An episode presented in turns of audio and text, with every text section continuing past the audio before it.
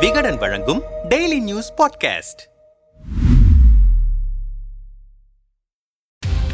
வெடிப்பு விவகாரம். கோவை சென்னை உட்பட நாற்பத்தி ஐந்து இடங்களில் என்ஐஏ அதிரடி சோதனை. கோவை உக்கடம் பகுதியில் கடந்த இருபத்தி மூன்றாம் தேதி அதிகாலையில் கார் ஒன்று வெடித்தது. அந்த காரை ஓட்டி வந்த ஜமேஷா முபீன் உயிரிழந்தார். இந்த வழக்கை உக்கடம் போலீசார் விசாரித்து வந்தனர். சம்பவம் நடந்த இடத்திலிருந்து ஆணிகள் பால்ரஸ்கள் சிக்கின. அடுத்து உயிரிழந்த முபீன் வீட்டிலிருந்து வெடிகுண்டுகளை தயாரிக்க பயன்படுத்தப்படும் வெடிமருந்துகளும் சிக்கின. இதையடுத்து இந்த வழக்கு என்ஐஏவுக்கு மாற்றப்பட்டது. அதன் பேரில் சென்னை என்ஐஏ வழக்கு பதிவு செய்திருக்கிறது. என்ஐஏ பதிவு செய்த முதல் தகவல் அறிக்கையில் கடந்த இருபத்தி மூன்று பத்து இரண்டாயிரத்தி இருபத்தி இரண்டில் உக்கடம் பகுதியில் உள்ள ஈஸ்வரன் கோவில் தெருவில் T N zero one F six one six three என்ற பதிவு எண் கொண்ட மாருதி கார் அதிகாலை நான்கு மணி அளவில் சென்றபோது திடீரென தீப்பிடித்து எரிந்தது. காருக்குள் அடையாளம் தெரியாத ஆண் சடலம் கிடந்தது. இந்த சம்பவத்தில் கோயில் பெயர் பலகை அந்த பகுதியில் இருந்த கடை ஆகியவை சேதமடைந்திருக்கின்றன. விசாரணையில் உயிரிழந்தவர் உக்கடம் கோட்டைமேடு பகுதியைச் சேர்ந்த ஜமேஷா முபின் என்பது தெரியவந்தது. விசாரணையிலும் வீடுகளில் நடத்தப்பட்ட சோதனையிலும் நூத்தி ஒன்பது பொருட்கள் பறிமுதல் செய்யப்பட்டிருக்கின்றன. இந்த சம்பவம் தொடர்பாக கோவிலின் பூசாரி சுந்தரேசன் புகார் அளித்திருக்கிறார். இந்த வழக்கு முதலில் சந்தேக மரணம் என்றும் வெடிப்பொருள்கள் தடை சட்டம் ஆகிய பிரிவுகளில் உக்கடம் போலீசார் பதிவு செய்திருந்தார்கள். அதையடுத்து மத்திய அரசின் உத்தரவின்படி சென்னை என்ஐஏ எஸ்பி ஸ்ரீஜித் இந்த வழக்கை பதிவு செய்திருப்பதாக குறிப்பிடப்பட்டது. எஃப்ஐஆர் சென்னை பூந்தமல்லியில் உள்ள என்ஐஏ நீதிமன்றத்திற்கு அனுப்பி வைக்கப்பட்டது. இந்த நிலையில் கோவை கார் வெடிப்பு தொடர்பாக என்ஐஏ அதிகாரிகள் நாற்பத்தி ஐந்து இடங்களில் தீவிர சோதனையில் ஈடுபட்டு வருகின்றனர். குறிப்பாக கோவை கோட்டைமேடு உக்கடம் பொன்விழா நகர் ரத்தினபுரி உள்ளிட்ட இருபதற்கும் மேற்பட்ட இடங்களில் என்ஐஏ அதிகாரிகள் காலை முதல் சோதனை நடத்தி வருகின்றனர்.